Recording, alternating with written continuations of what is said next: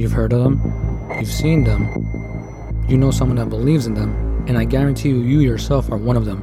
Welcome to the first experiment. I'm your social chemist Nelson, and today we'll be exploring conspiracy theory ideologies. For today's podcast, I'll be using information from Joseph Uscinski's book, Conspiracy Theories and the People Who Believe Them. I recommend this book if you're interested in today's episode. Let's look at some conspiracy theories. We look at the 9 11 inside job, vaccines causing autism, Russia hacking the 2016 election, and my favorite, the reptilian elites running our government. Now, I guarantee you that you probably believe in at least one of these conspiracy theories. But before we dive any deeper, we need to define what a conspiracy and what a conspiracy theory is. A conspiracy is a plan by a group to do something unlawful or harmful.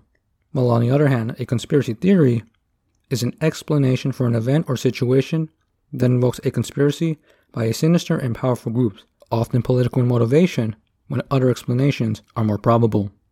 Now, like I said before, you yourself are probably a conspiracy theorist. Let's look at some data. When it comes to the American population, over 55% believe in at least one conspiracy theory, 27% believe in two, and 12% believe in three or more. So, how do people become conspiracy theorists? Well, that really depends on who you ask. If you ask a psychologist, they'll say that conspiracy theory ideologies derive from a person's paranoia, the suspiciousness, distrust, and obsession with hidden meanings. This case was emphasized in Richard Hofstadter's book, The Paranoid Style in American Politics. And this is where the popular depiction of a person wearing a tinfoil hat came from. The person living in a trailer park, listening to InfoWar. However, political scientists tend to disagree with this explanation. They say that conspiracy theories are formed due to political affiliation, socioeconomic status, and misrepresentation in our society. And I actually favor this explanation. There's actually evidence for this. Let's take, for example, African Americans, the most marginalized group in American society. Let's look at some historical context. We look at slavery, the Ku Klux Klan, Jim Crow laws, legal segregation, also known as redlining, where banks would refuse to give mortgages to African Americans, forcing many to live in the ghettos, to the extent where even white American families were denied loans if an African American happened to live in the same neighborhood. We look at modern day struggles for African Americans, voter oppression, poor environmental housing, where 56% of African Americans live near a commercial hazardous waste facility. They also face employment discrimination, as well as making the highest percentage of the prison population, which is 40%, even though they make 13% of the overall American population. And this is information that you can find at prisonpolicy.org. Let's also take into consideration that African Americans are five times more likely to die from COVID 19 compared to their white counterparts due to lack of health insurance and transportation, not to mention police brutality. It's no surprise to see why African Americans are more likely to succumb to conspiracy theory ideologies, and who can blame them? Any minority in the same circumstances would fall likely to conspiracy theory ideologies.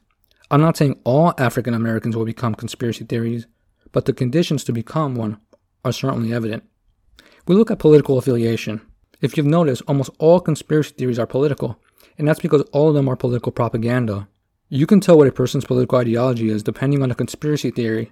For example, Obama's birther movement is mostly a Republican conspiracy. For those who don't follow politics, the Obama birther movement it basically involves Barack Obama not being eligible to serve as president because his true origins of birth was in Kenya, a conspiracy theory started by Donald Trump himself. My favorite example though is the attacks on 9/11. If you're a Democrat or if you socially lean to the left, of the political spectrum, you will most likely believe that the World Trade Center didn't collapse due to the impacts of the plane, but that they were taken down by a controlled demolition. This makes sense because at the time of the event, George W. Bush was in office, and if you do not follow politics, he was our Republican president before Barack Obama was elected. However, for Republicans, they will most likely believe the official story, and they have to believe the official story, because to believe anything else will mean that as a Republican, there would be no reason to look at the Muslims with so much disdain. So, in this regard, we label this group as partisan conspiracy theorists. Now, not all conspiracy theories are partisan in their conspiratorial thinking. For some people, the perpetrator of a conspiracy is irrelevant.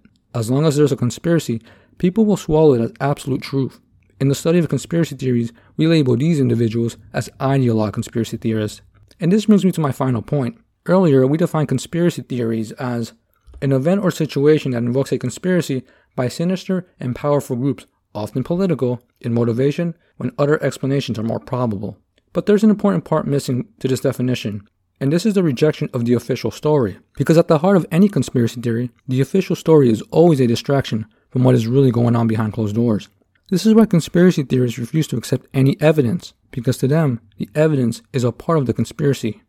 And this podcast, for example, to them, is a part of the conspiracy.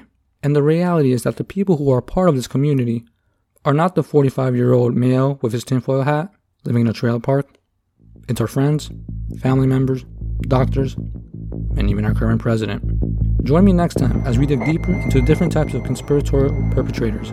I love to hear feedback about today's episode, so please leave your comments and questions. And remember, question everything with logic.